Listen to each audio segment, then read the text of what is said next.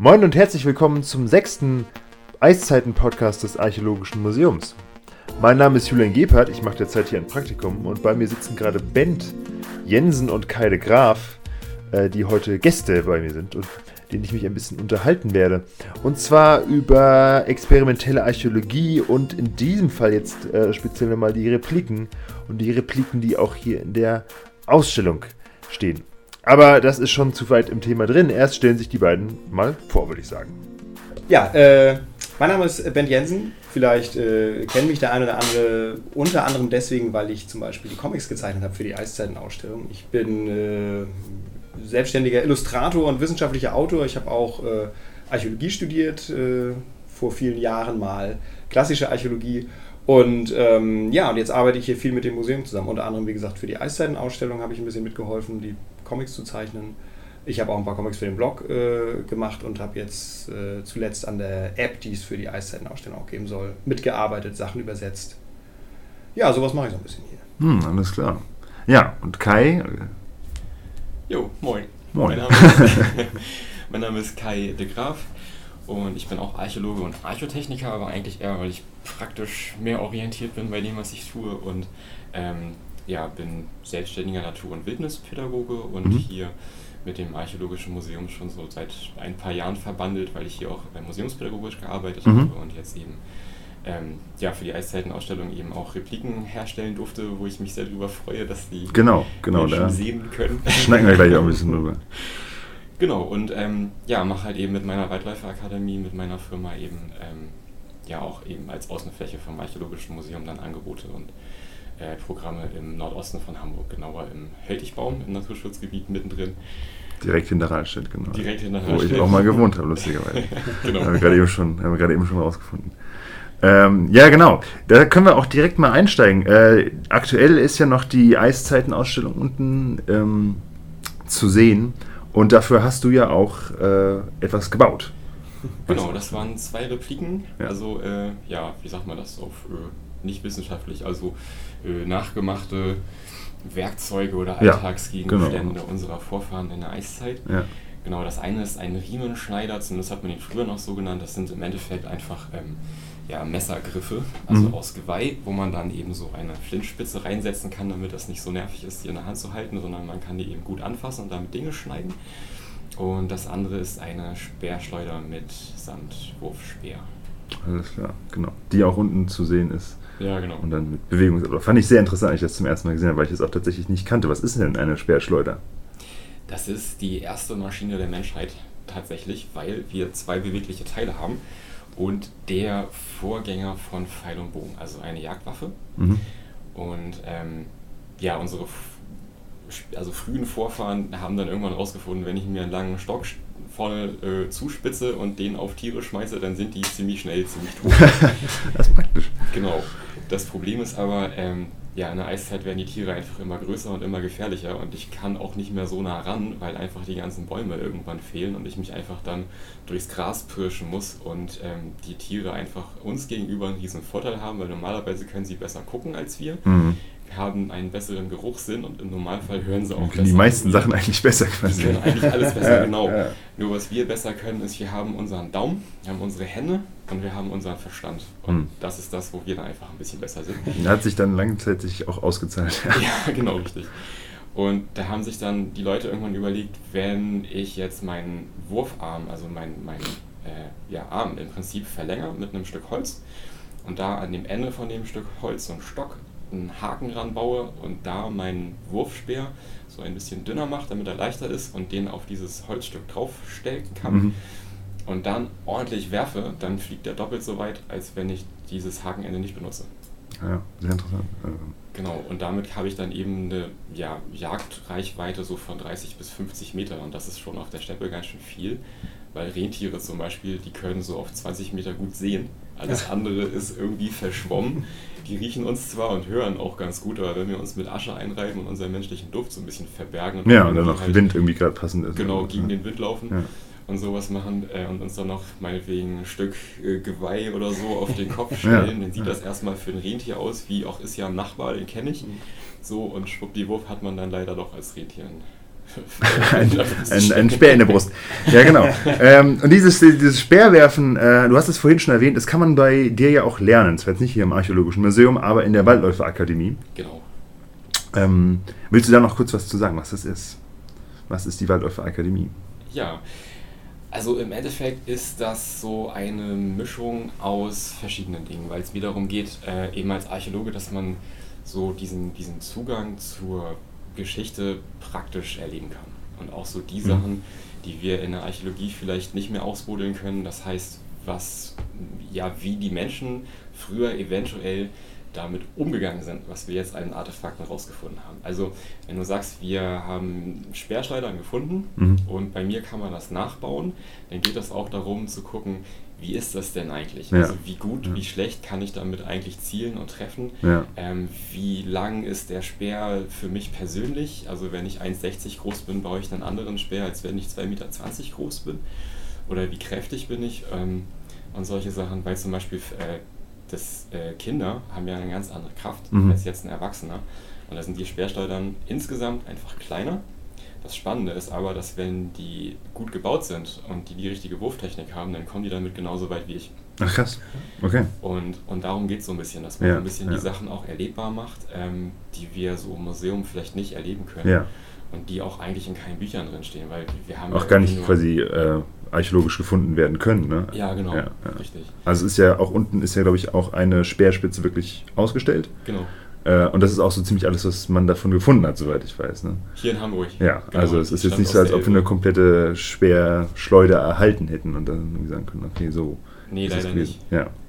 Aber es geht dann oft um die ethnologischen Beobachtungen äh, ja. und Vergleiche. Ja. Und dann die Idee, okay, wie hätte das ausgesehen? Ja, genau. Wie hat man das gemacht? Ja, das wollte ich gerade fragen, wo du das mit den Kindern gesagt hast, ob man das irgendwie äh, nachweisen kann, dass das in der Eiszeit auch schon so war, dass es tatsächlich auch äh, kleinere Speerschleudern gab, auch wenn wir jetzt gerade eben gesagt haben, man hat da nichts äh, gefunden, aber vielleicht gibt es ja irgendwelche Indizien auf irgendeine Art, vielleicht kleinere Speerspitzen oder äh, dass irgendjemand mal irgendwas an die Wand gemalt hat und wo man sieht, aha, der Typ ist kleiner als der andere, weißt du das, ob das da irgendwie sowas? Oh, bisher leider nicht. Ja, es gibt halt eine Menge Theorien, wie das immer so ist in der, in der Geisteswissenschaft. Man hat irgendwie einen, Fakt, was man ausgebuddelt hat und dann irgendwie 20 Theorien, mhm. wovon sich fünf auch noch widersprechen. So und ähm, nee, das Problem ist, wir haben äh, eine ganze Menge ja, Knochen- und Geweihfunde von diesen Hakenenden mhm. und auch sehr schöne teilweise, wirklich von ganz einfachen Hakenenden einfach nur bis zu ganz plastisch ausgeformt, wo dann äh, Rentiere drauf zu sehen sind und Wollnashörner und ach, alles mögliche und Pferde, die so nach hinten gucken, nach dem Motto, jag mich nicht. Mhm. Genau. Und sowas sind total schöne Sachen. Ähm, aber das sind immer nur die Enden von ja. der Speerschleuder und der war das eigentliche Holzgriffstück, das haben wir halt nie gefunden. Ja. Und so, so ein Hakenende aus, aus Geweih zu schnitzen und dann auch noch in, in plastische Form zu bringen und in ein Kunstwerk zu verwandeln, mhm. das dauert ja unglaublich viel Zeit. Und ähm, da gibt es einen total schönen Film, ich glaube von 1920ern oder so, mhm. ähm, ethnologische Beobachtungen von äh, Eskimos und Inuit. Mhm. Und total genial. Da ist ein Faddy mit seinem Kind, wie auch mhm. immer, erkennt man nicht, wer das irgendwie ist und mitten in der Schneewüste und der nimmt aus so einem, nimmt sein Schneemesser, schneidet so einen Block Schnee raus, mhm. stellt ihn auf den Fußboden und macht da so ganz schnell einen Bären-Silhouette draus. und irgendwie Sohnemann oder Töchterchen, wie auch immer, kriegt einen Stock in die Hand und dann wird hier geübt, ja. wie man. Ach, quasi schon mal ein Training gemacht. Genau, ja, wie, man, wie man den, den Eisbären trifft. So. Ja. Was will ich damit sagen? Ähm, die ganzen Holzsachen, die dazwischen sind, die haben wir halt nicht. Ja. Und ähm, in dem Moment, das ist bei Kindern immer so, in dem Moment, wo die uns Erwachsene sehen, dass sie was machen, dann wollen sie das nachmachen, mhm. egal was das ist. Und das werden sie auf jeden Fall nachgebaut gemacht haben und auch, auch geübt haben. So. Ja, ja. Ähm, die Frage ist nur, in welchem Umfang. So. Ja. Und wir haben leider auch nicht genügend ähm, Skelette aus der Zeit, dass man jetzt sagen könnte, wie zum Beispiel bei den, bei den Römern oder so. Mhm. Ähm, da kann man feststellen bei Leuten, dass die eine Schulterknochenveränderungen haben. Ah. Bei Leuten, die äh, die Steinschleuder ganz oft benutzt haben. Mhm. Ach so, weil ja. sich da eine viel beweglichere Schulter rauskristallisiert. Ähm, ja, ja. Oder genauso bei Leuten, die ähm, in der Geschichte, also gerade gerade im Mittelalter, die halt äh, viel mit dem Langbogen geschossen haben. Ja. Da merkt man das auch in der Knochenstruktur. Ja. Das können wir aber leider in der Eiszeit noch nicht so richtig nachweisen. Also es gibt so ganz viele Indizien, die man zusammenbasteln muss, mhm. ja. wo man dann ganz viel rausfinden kann. Man muss in der Archäologie auch immer ehrlich sein und sagen, wir haben auch leider ganz Wir wissen es auch einfach wirklich leider mal oft nicht, ja.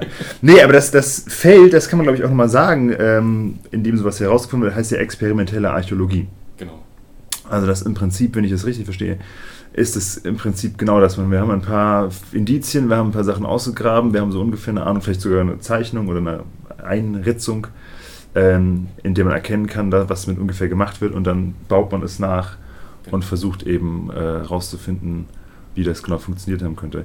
Ähm, ich selber kenne das auch, also habe das kennengelernt durch meinen Lateinlehrer früher, ähm, der total großer Römer-Fan war und der im Prinzip erzählt hat, also das ist so ein Beispiel, wo man ganz gut verstehen kann, warum das ein sehr wichtiges Feld für die Archäologie auch ist, äh, dass man sich bei den Römern total lange gefragt hat, okay, wie ist das denn mit den Kettenhemden, müssten die nicht eigentlich total verrosten? Und haben die da täglich gesessen und geschrubbt und dann hat man es einfach mal gebaut, ein Kettenhemd, hat gesehen, dadurch, dass man das schon trägt und läuft, schrubbt sich das quasi schon von alleine und dann findet man so Sachen raus. Also hast du so Sachen quasi auch selber jetzt ähm, so Arten von Erkenntnissen gehabt jetzt im Zusammenhang mit der Eiszeit, oder mit der Eiszeitausstellung, wo ihr Sachen äh, nachgebaut habt und gesagt habt, ah ja, alles klar, okay, das ergibt ja Sinn, dass das so ist oder das ist ja so gar nicht möglich. Ja, immer mal wieder im Endeffekt. Ne? Mhm. Also da, ja, naja, ich sag mal als Archäologe, wir sind immer so ein bisschen begriffsgeil, wenn ich das mal so sagen darf. Weil alles immer irgendwie eingeordnet und, und kategorisiert ja, und schön erfasst werden muss. Werden ja. muss genau. Und ähm, da gibt es so zwei Begriffe. Das eine ist die Archotechnik, ja. das andere ist die experimentelle Archäologie. Genau. Und ähm, bei der Archotechnik geht es darum eigentlich, dass das, was wir rausgefunden haben, dass wir das vermitteln ja. und, und erlebbar und greifbar machen. Und bei der experimentellen Archäologie geht es, wenn man es ganz genau nimmt, eigentlich genau wie in den Naturwissenschaften auch darum, mhm. dass ein Experiment vollzogen wird, was auf diese Art und Weise auch immer wieder rekonstruierbar ist. Man wiederholbar ist, ja. Wiederholbar ist, ja, genau. Ja. Ähm, und man eben die Daten, die man daraus kriegt, auch immer dann wieder miteinander vergleichen kann. Ja. Und äh, da ist immer so ein bisschen Bruch in dem Verständnis, was, was macht man dann da eigentlich, weil die Leute mich dann ganz oft als experimentellen Archäologen ansprechen. Nee, das ist wohl ich, richtig, ja. Mit ja. denen im Prinzip gerade was Architechnisches mache, weil ich zeige ja. denen gerade was. Ja. Ähm, nur um das kurz, kurz ein bisschen vielleicht einmal zu, zu umreißen. Ähm, was bei mir passiert ganz oft, wenn ich da sitze und mich vorbereite auf ähm, neue Inhalte, auf neue Programme oder Repliken herstelle oder sowas, das ist dann in dem Sinne, könnte ich da nicht klassisch sagen, so das ist jetzt experimentelle Archäologie, weil ich werde nicht gefilmt, ich habe keine, hm. keinen Versuchsaufbau oder sowas. Ähm, Im Endeffekt ist es aber experimentelle Archäologie, ich sag mal im Kleinen, weil ja. ähm, ich mache das seit Jahren einfach und ähm, ja, mein, mein, meine Hände und mein Gehirn im Endeffekt lernen immer mehr mit diesen alten ähm, Werkstoffen umzugehen. Und aufgrund dessen merke ich immer mehr, wie etwas funktioniert ja. und wie etwas nicht funktioniert. Und zum Beispiel auch mit diesen Riemenschneidern, also mit diesen eiszeitlichen Messergriffen. Mhm. Da war ja nun früher die Idee, dass, dass da einfach äh, ja, ganz platt Lederfell wurde auf den Fußboden festgespannt. Man hat in der Mitte angefangen, wie in so einer großen Spirale mhm. immer größer werden, die Riemen rauszuschneiden. Das geht überhaupt nicht. Das ist totaler Quatsch, das haut nicht hin. Aber ich kann so einen Riemenschneider, weil das eben an diesem, ähm, weil dieses Geweihstück, dieses, dieses Griffstück von dem Messer, mhm. äh, ich kann das so zwischen meine Beine klemmen, dass ich das Lederstück, was ich habe, im Prinzip ähm, über diese feste Klinge mit beiden Händen so rüberführen kann, dass ich damit unglaublich präzise arbeiten kann. Alles klar. Und das sind dann so Sachen, die man dann beim Machen rausfindet, weil man merkt, so, im Moment, eigentlich bräuchte ich gerade drei Hände, das kann ja nicht sein. Ja. Ich komme ja gerade überhaupt nicht vorwärts. Ja. Und dann merkt man irgendwann den Moment, äh, ich habe ja meinen ganzen Körper. Ich kann das zwischen meine Kniekehle klemmen, ich kann das zwischen meine Knie einklemmen, ich kann jemand anders bitten, das festzuhalten und, dann geben so Techniken plötzlich einen ganz anderen Sinn. Ja. Und dann macht es auch viel mehr Spaß, sowas zu arbeiten und so ja, ja, ja. zu machen. Alles klar. Und man dann merkt, so, ey, warte mal, wir machen mal Lederbeutel. Ja. Was eigentlich sehr einfach ist, aber eben nur mit alten Werkzeugen aus der Eiszeit. Oder auf einmal ist es schon eine völlig andere Geschichte. Und ja. plötzlich ist es was ganz anderes. So. Ja. Genau, weil unsere Sperrschalter zum Beispiel, die ich mit Leuten baue, ähm, ich gebe denen immer die Auswahl, dass ich sage, pass auf, hier ist ein Haufen Flintklingen, die könnt ihr gerne benutzen. Mhm. Und wenn ihr echt keine Lust mehr habt, dann gibt es da ein paar Messer, Stahlmesser. Erst wenn man quasi bei dem einen aufgegeben hat. Dann, äh, und das ist ja. echt spannend, die Leute halten immer durch. Ja? Ja. Ach, ja. Weil die einfach auch merken, dass wenn man sich erstmal daran gewöhnt hat, geht das verflucht schnell, mit den äh, Steinartefakten zu arbeiten. Man muss da erstmal reinkommen. Und ähm, das ist so ein bisschen das, was dann aus dem Experiment im Endeffekt dann wieder ins Machen kommt und äh, wo dann so die, die, die äh, ja, historischen Arten zu leben im Prinzip dann wieder auch lebendig werden und man so einen ganz anderen Kontakt auch zu seiner Natur und zu seiner Umwelt kriegt tatsächlich. Ja, ja, ja. Und das ist immer eine ganz spannende Verquickung und deswegen mache ich eben nicht nur Archäotechnik und vielleicht für manche so ein bisschen langweilig Archäologie so, sondern eben gerne so diese Verbindung aus Natur und Wildnispädagogik, ja, weil das ja. eben so schön zusammenspielt und sowieso, wenn man sich da mit den Sachen noch am Feuer trifft und ein bisschen was grillt oder sowas, dann ist ja, also das hatten wir auch äh, gerade eben schon, ähm, als wir vorher ein bisschen gesprochen haben, ist, dass es ja auch äh, großartig und wichtig ist, das eben zu verbinden, dass das jetzt nicht nur wissenschaftliches Interesse ist oder pädagogisch wertvoll, sondern halt Spaß macht. Ja, richtig. ganz gut ist. Also zum Beispiel, ähm, was Bent ja auch gemacht hat, äh, ist, du hast ja auch äh, für die aktuelle Ausstellung ähm, Comics gezeichnet einfach. Genau, ja. Einfach äh, deswegen, damit das äh, einerseits hatten wir die Kinder im Sinn, äh, weil wir gedacht haben, so, das ist ganz schön lahm, wenn man sich dann nur diese alten Steinfrauen anguckt und hier mal so einen ollen Stein und sowas alles. Das ist für die Kinder meistens echt nicht so spannend. Und äh, damit die einerseits äh, was haben, was sie interessanter finden und andererseits aber auch gleichzeitig daraus noch was lernen auf eine einfache Art, habe ich halt, ähm, wie man so sagt, so Lebensbilder äh, auf eine witzige, humorvolle Art dargestellt, also so im Comic-Stil. Sodass man zum Beispiel einmal sieht, wie sitzen sie am Lagerfeuer und äh, beziehungsweise in ihrer Hütte haben sie so ein Lagerfeuer, haben sie so ein Zelt gebaut und schnitzen da gerade an, äh, an Elfenbein rum, an, an Mammutstoßzähnen. Und wie bauen die diese Frauenfiguren überhaupt und was hat man da für Werkzeuge benutzt? Da habe ich übrigens ähm, zum Beispiel auch, da hatten wir vorher auch schon mit Kai äh, drüber gesprochen, ähm, einen Typen gezeichnet, der äh, so einen, so einen äh, Mammutstoßzahn vorher aufweicht mit Wasser, damit es ein bisschen einfacher geht, ihn zu schneiden. Und das nämlich falsch, wie wir gerade gelernt haben. weil das äh, bringt in dem Fall gar nichts, weil ähm, ja. nur Geweih äh, sich ein bisschen aufweicht, wenn es in Wasser gelegt wird, hast du gesagt. Genau.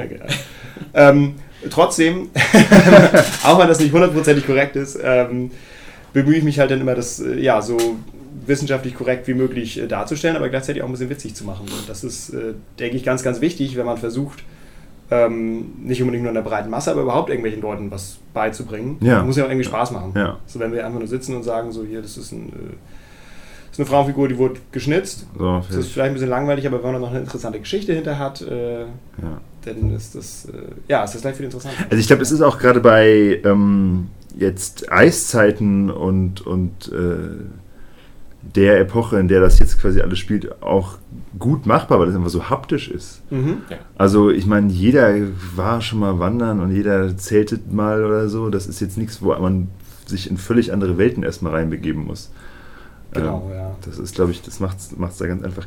Habt ihr, was jetzt ähm, die Anbindung oder die, diese, die Vermittlung jetzt bisher hier im Museum angeht, auch irgendwelche Highlights gehabt, wo ihr fandet, das waren richtig, das hat richtig gut funktioniert. Das war irgendwie, hat einen schön den Punkt drüber gebracht. Uff. ich, ich, weiß das gar nicht. Ich bin äh, nicht so furchtbar oft in der Ausstellung. Ich ja. einmal eine kleine Führung gehalten für, äh, ich weiß gar nicht, los war für den Wirtschaftsverein oder sowas. Die fanden ja. die Comics jetzt äh, zum Beispiel, glaube ich, nicht so super spektakulär.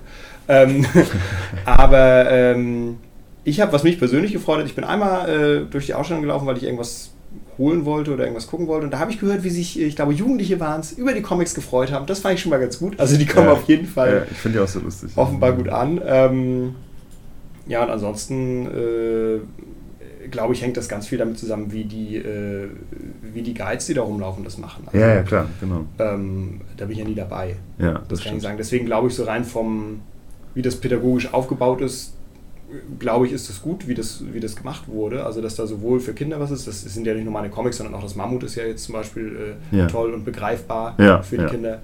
Also, was ich schön finde bei der Ausstellung wieder unten ist, dass man da auch äh, viele Sachen anfassen kann. So, das wollte ich sagen. Da gibt es eben einmal äh, Knochen, die man wirklich anfassen kann, die da rumliegen. Dieses äh, nachgebaute Mammut kann man anfassen, auch wenn es natürlich kein echtes Mammutfell ist, was da hängt, logischerweise. Aber trotzdem hat man so, kann man so ein Gefühl dafür haben. Und da gibt es die verschiedenen Medientische, wo man drauf rumdrücken kann und dann erscheinen da kleine Filme oder kleine Extra-Infos. Da gibt es einmal so eine interaktive Karte und sowas. Also sowas, glaube ich, ist ganz toll. Dass ja, man, ähm, ja. mal abgesehen von den Objekten, die da sowieso rumstehen, die äh, wunderbar sind, hat man eben auch was, wo man, ja, wo man was zum Anfassen hat. So. Ja. also ich muss zu den Objekten aber noch mal sagen. Ja.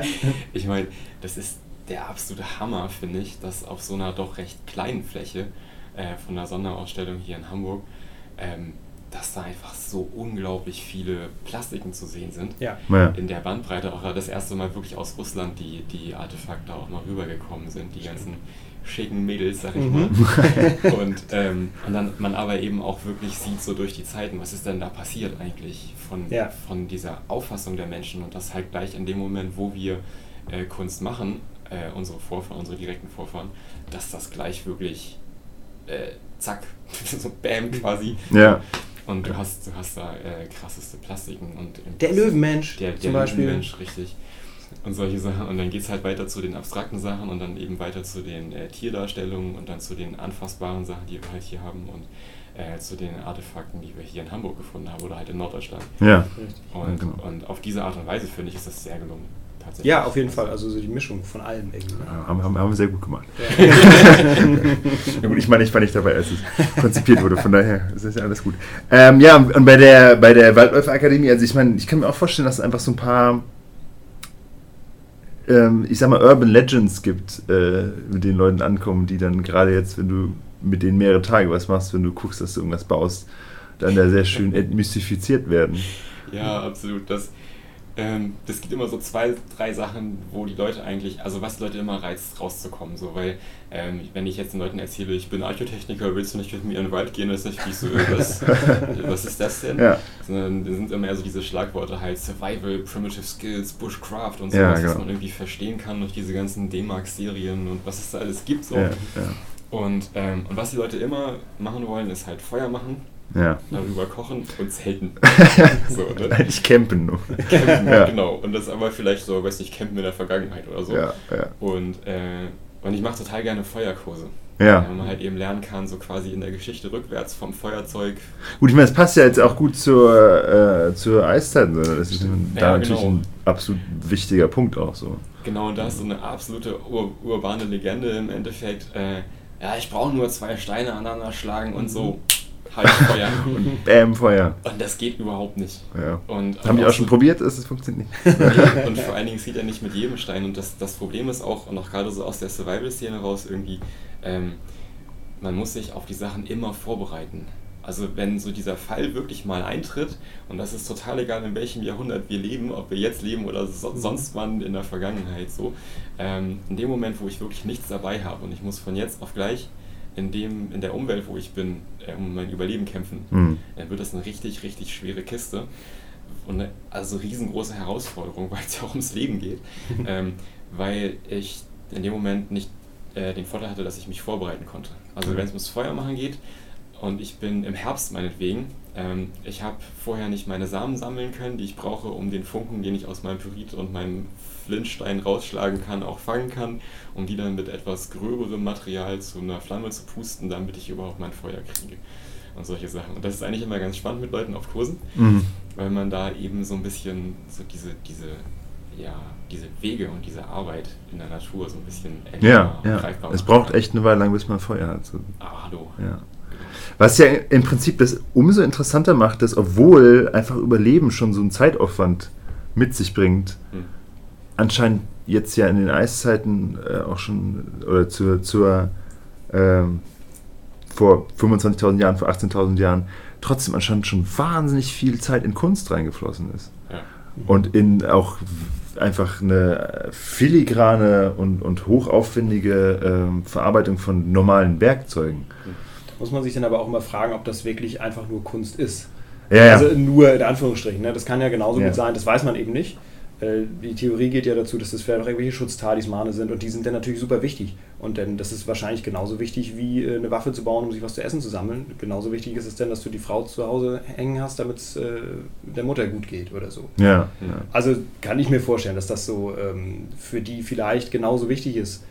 Kann natürlich genauso gut sein, dass sie hier so einen Löwenmenschen gebaut haben, weil die Kinder das witzig fanden. Das weiß natürlich kein Mensch. Es ist auch gerne mal so, dass oft vermutet wird, ja, das muss große religiöse äh, Bedeutung gehabt haben, wenn es vielleicht gar nicht so Also tatsächlich bei dem Löwenmensch ist es wohl relativ sicher, dass ja. es schon irgendwas äh, Mystisches oder Religiöses ist, weil der auch ja äh, ganz am Ende von der Höhle gefunden wurde, da wo Menschen einfach nicht weitergehen können, sodass man vermuten kann, dass es einerseits als Wächter vielleicht für die Unterwelt gedacht ist oder sowas und ja. Andererseits auch die Tatsache, dass das eben so die erste für uns greifbare Mischform von so einem Mischwesen ist. Also so halb Löwe, halb Mensch. Das wird wahrscheinlich nicht einfach nur ein Spielzeug gewesen sein. Aber ähm, trotzdem weiß man es halt nicht genau. Ne? Also, ähm, und das finde ich ist nämlich auch ganz spannend. Also auch wie du sagtest, bei diesen ganzen Stücken, die da sind, ich finde ja, ganz, ganz toll finde ich ja wirklich diese, diese Ritzung, die es da gibt. Es gibt eben mhm. einfach so ähm, Knochenplatten oder Elfenbeinplatten vielmehr und da sind verschiedene kleine Ritzungen drauf. So, und äh, einmal so ein Fischgrätenmuster und daneben sind so kleine Quadrate drauf und in diesen Quadraten sind noch andere Quadrate drauf und das ist so, eine, so was Treppenähnliches. Und da fragt man sich dann auch, ähm, warum haben die sich die Zeit dafür genommen? Haben die da irgendwie tatsächlich abends gesessen und nichts zu tun gehabt und haben dann mal so ein bisschen rumgeritzt? Hm. Oder ist das wirklich irgendwas super Wichtiges? Ist das wirklich hier ein, äh, ein Plan von irgendwas? Oder ist, ja, wollten die was kommunizieren oder sowas? Und deswegen weiß ich gar nicht, ob das tatsächlich, ähm, ob da nicht mehr hintersteckt, als sich einfach nur mal sein, ja. äh, einfach nur mal Sachen hübsch machen. Das stimmt, aber ich meine, aber so oder so ist es ja schon mal Zeit, die du jetzt nicht verwendest, um äh, trockenes Moos zu sammeln. Richtig, oder? ja, ja, genau. genau. Also das, äh, auch, auch, selbst wenn es quasi hoch religiöse Bedeutung hat, anscheinend bist du gut genug im anderen Kram. Ja. das, ist dir leisten. Stimmt, ja, ja, genau, stimmt. Ja. Also das war alles sehr spezialisiert, was die da gemacht haben, mit Sicherheit. Ja. Also die einen, ja, haben sich ums Essen gekümmert, die anderen haben sich um die Figuren gekümmert, zum Beispiel. Ja, oder? Glaube ich gar nicht, nee? ehrlich gesagt, weil da, da finde ich das so spannend, was so aus dieser Wildnispädagogik und aus, so aus der Beobachtung oder aus dem eigenen Machen, so mit diesen Sammler- und Jägerkulturen, mhm. ähm, also was noch vorhanden ist, was aber eben auch das eigene Erleben dann noch greifbar ist irgendwie, weil ähm, in dem Moment, wo man wirklich in der Natur draußen ist, mhm. Und was meine ich damit? Das ist, muss jetzt nicht in der Wildnis oder in der Pampa sein oder so, sondern äh, in dem Moment, wo ich mich selbst darauf einlasse, in der Natur draußen zu sein ja. und meine Sinne öffne.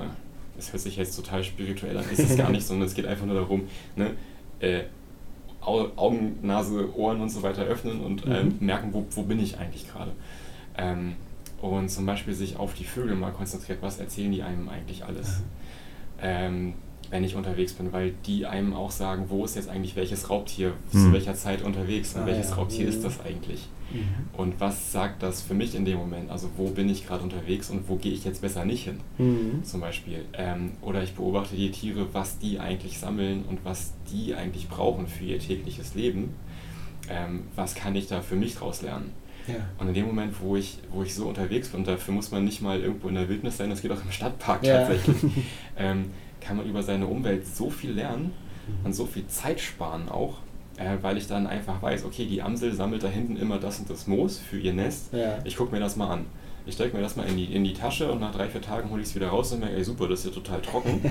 ähm, was mache ich denn damit? Und dann irgendwann merkt man halt, okay, das ist Weißmoos und wenn ich mich geschnitten habe, dann kann ich das nehmen, um meine Blutung zu stoppen. Ah, ja. Zum Beispiel mhm. und so Sachen. Dann kommt so eins zum anderen mhm. und ähm, da ist so dieses Jagen und Sammeln, das wird zu einem einfach zum Alltag, das wird ja. zum ja. Äh, Leben im Endeffekt. Ja. Und, und ähm, da ja, gibt es total spannende Sachen. Also die, Aborig die Aborigines in Australien zum Beispiel, die haben so Storylines.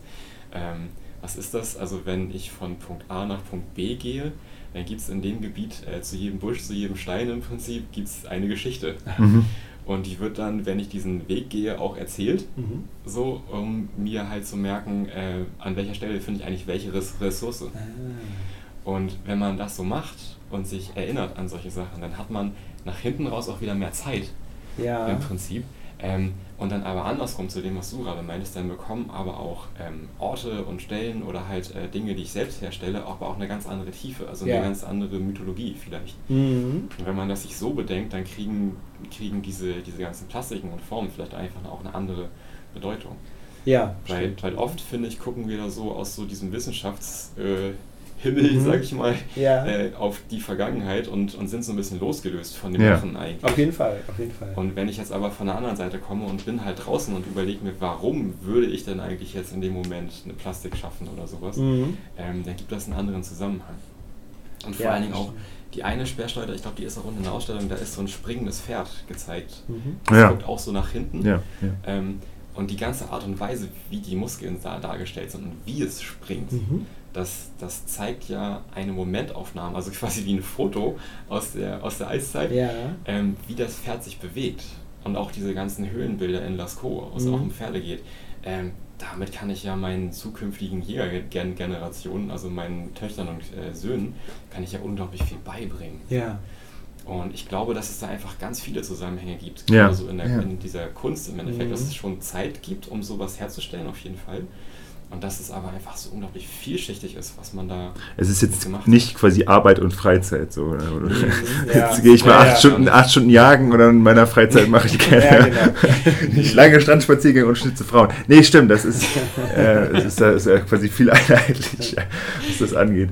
Ähm, nee, also ich meine, auch, wenn du jetzt überlegst, ich meine, wie viel Know-how wir jetzt heute als Stadtbewohner einfach über Sch- Stadtsachen haben, Ja. die einem vollkommen selbstverständlich ist, wo man Ja. überhaupt nicht mehr drüber nachdenkt.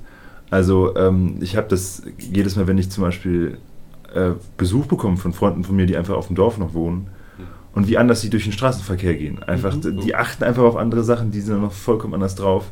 Oder wenn man mit Großeltern, Großeltern versucht, irgendwie ein Handy zu erklären und so weiter. Was ja, ja. tausend an Sachen, die überhaupt nicht selbstverständlich sind, die man komplett verinnerlicht hat. Ich meine, es ist auch nur logisch zu denken, dass wenn du eben generationenlang in bestimmten einfach Naturgebieten wohnst, Hm. du die völlig anders lesen kannst, als jetzt einfach, ah, okay, warte mal, wo bin ich jetzt hier gerade, wo Ja, ist Norden und so weiter. ja, Ja. Mhm. Das ist auch total wichtig für unsere Entwicklung tatsächlich. Also da gibt es ein ganz spannendes Buch von Richard Loof, heißt der Mann, ist ein Amerikaner. Ähm, und das ist aber eigentlich nur so die Spitze vom Eisberg im Endeffekt, weil es darum geht, äh, Ha, zu so. gucken, Eisberg. Sehr schöne Metapher. wie, ähm, dass, dass ähm, Naturwahrnehmung für uns Menschen im Wachstum unglaublich wichtig ist. Mhm. Weil auch wenn es nicht aktiv Mathe und Sprache und sowas ist, das aber doch für unsere Entwicklung im Gehirn total wichtig ist. Weil wir eben in dem Moment, wo wir in der Natur draußen unterwegs sind, eben ähm, dadurch, dass wir balancieren auf Baumstämmen, dass wir ähm, akustische Einflüsse haben, dass wir, auch wenn wir vielleicht nicht unbedingt die Bäume zählen oder sowas, dass wir aber halt eben äh, eine Wahrnehmung dafür haben, sind jetzt viele oder wenige Bäume um mich rum und solche Sachen. Mhm. Oder ist das Tier gerade schnell, ist es langsam, wie bewegt sich das? Welche Stimmung nehme ich damit wahr? Ähm, dass, dass wir damit den Grundstein legen für Intelligenz. Mhm. Das ist total Ja. spannend. Und, und deswegen, ich habe das Gefühl, dass so gerade so diese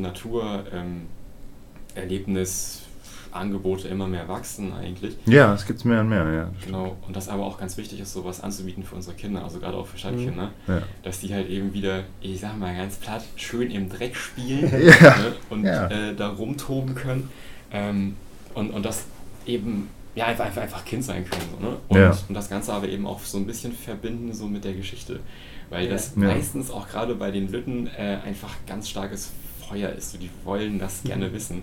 Und die wollen mit dem Stock durch die Gegend schmeißen und äh, wollen klettern, Sachen machen. Und dann kann man aber so Ja. die Geschichte da ganz schön mit reinbringen, weil das einfach dann so eine Art Rollenspiel wird. So Ja, eine total. Reise in die Vergangenheit. Und das kann man eben auf so einer Außenfläche noch ganz anders machen als in einem Museum. Mhm. Das ist im Museum schon total spannend, aber wenn man dann mit den Lütten oder tatsächlich mit den Erwachsenen auch rausgeht ähm, und sowas, sowas einfach ein Stück weit erlebbar macht, dann, Ja. äh, ich höre ganz oft von den Leuten so, Mensch, jetzt habe ich hier einen Tag mit dir verbracht, ich bin total entspannt, obwohl ich den ganzen Tag was gemacht habe. Mhm. und das hängt ja nicht nur Schön. an mir, Ja.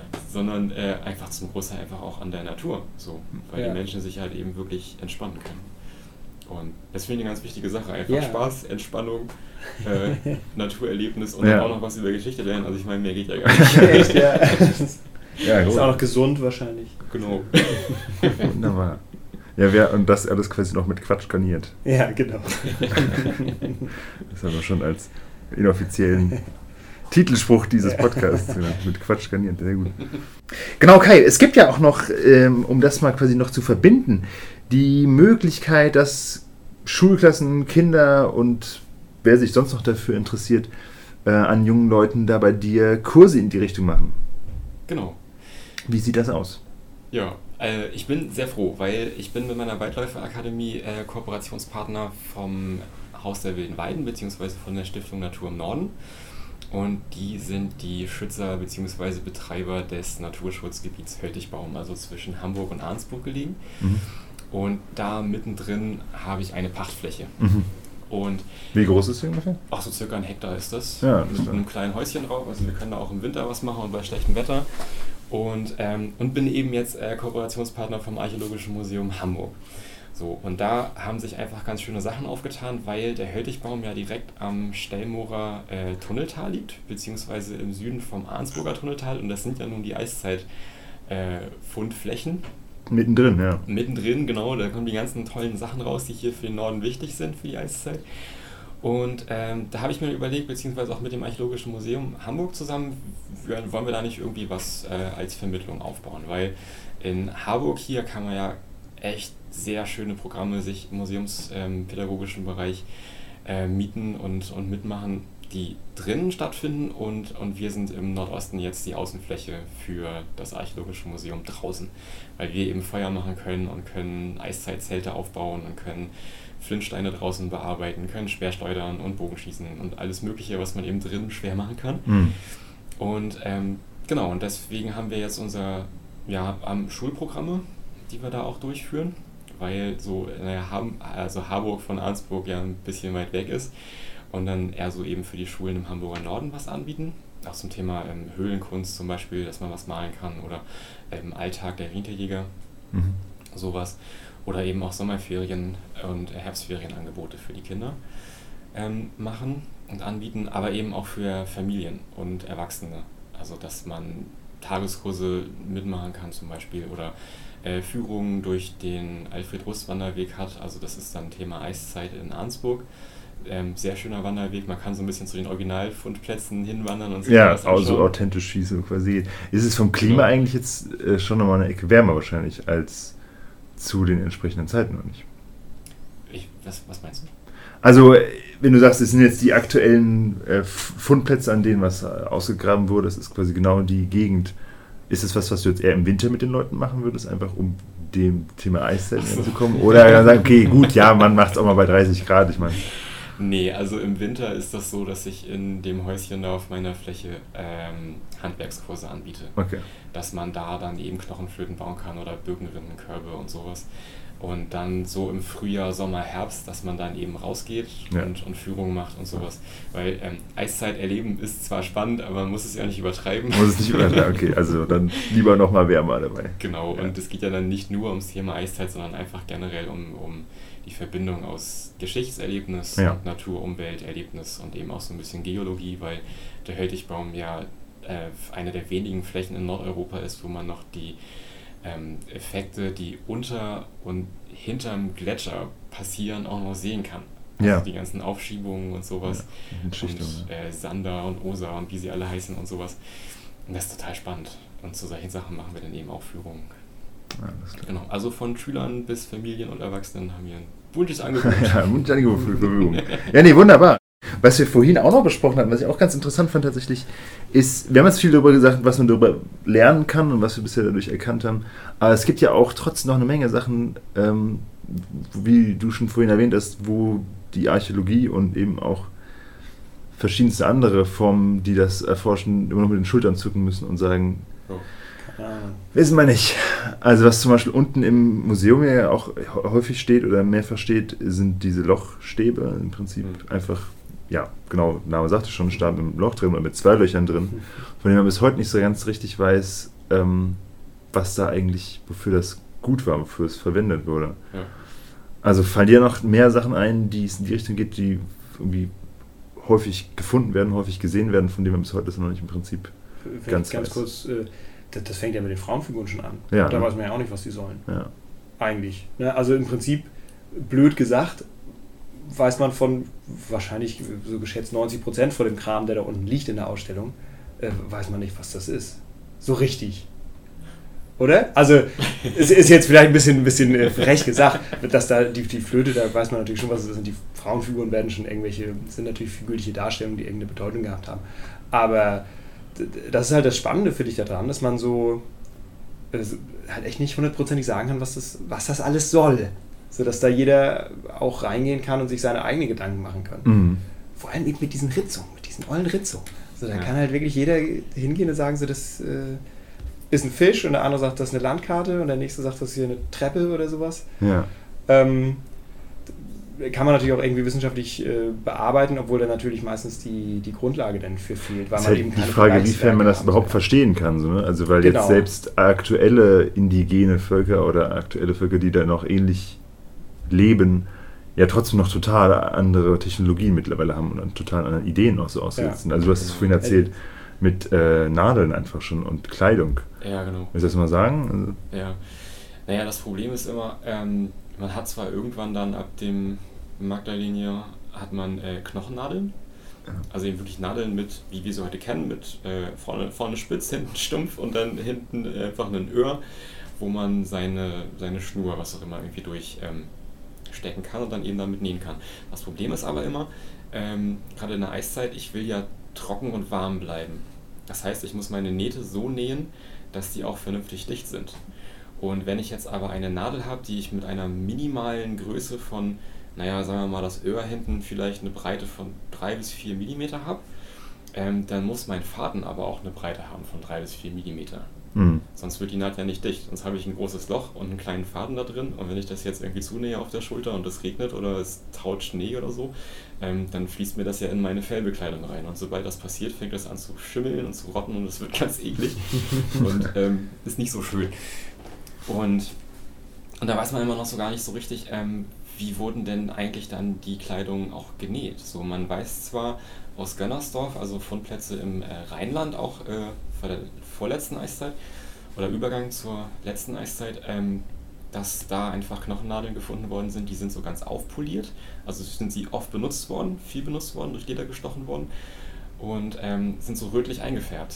Und das ist so ein Hinweis darauf, dass da auf dem Leder sehr wahrscheinlich ähm, Ocker drauf war.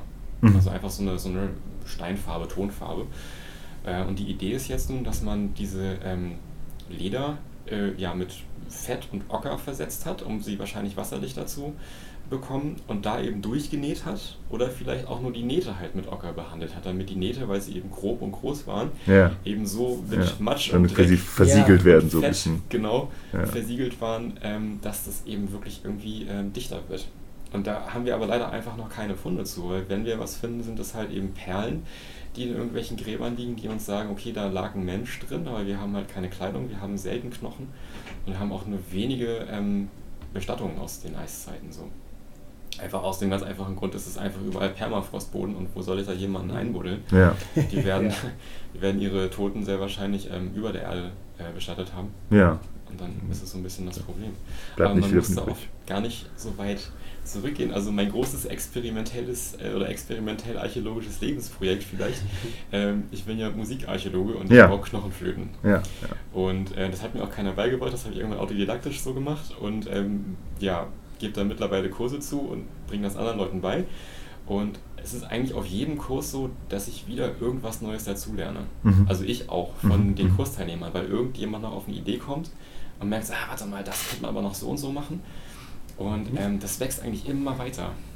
Und ich, ja, man muss in der Archäologie, also es ist oft einfach sehr organisch, das Ganze. Ja. Man hat dann ja. so ein Objekt und das ist so ein Blitzlicht aus der Zeit. Mhm. Und äh, ja, man weiß oft gar nicht so richtig, welche Zusammenhänge gab es da eigentlich. Und das finde ich aber auch spannend. Ja, man kann ganz viel drüber nachdenken, ganz viel rein und raus interpretieren. Ja. Und es ist viel diskutiver im Prinzip, als jetzt einfach nur, aha, hier sind unsere Fundstücke, das ist das, dann von da genau. und da kommt es und fertig. Ne? Richtig. Ja. Und ich habe da großen Spaß dran, einfach auch ähm, den, den Leuten auf den Kursen einfach Dinge in die Hand zu geben und zu sagen, weißt du was, ich erzähle gar nichts, mach mal. Mhm. Weil dann, dann kommen auch ganz neue Ideen wieder mit rein. Ja. Und, äh, und spannend ist aber auch, dass es andersrum ähm, mit gewissen Artefaktgruppen auch immer nur zwei, drei Wege gibt, wie man damit umgehen kann und dann nichts Neues passiert. Mhm. Das finde ich auch spannend. Das weil das einfach von der Bewegung, erschöpft ist sozusagen die Möglichkeiten davon. Ja, aber ja genau und ähm, aber auch die Bewegungsmöglichkeit, die wir im Körper haben, also wie wir uns motorisch dann bewegen können mit Händen, Armen, Füßen etc., ähm, dass es dann nur so zwei, drei Möglichkeiten gibt, damit umzugehen. Ja. Und man dadurch schon mal andere Interpretationen aus der Archäologie schon mal völlig ausschließen kann, ja. die gar keinen Sinn machen. Ja. Und das ist eine ganz spannende Nummer eigentlich. Ja, super. Was mir noch gerade einfiel zu, äh, wo du auch so was Haptisches erwähnt hast.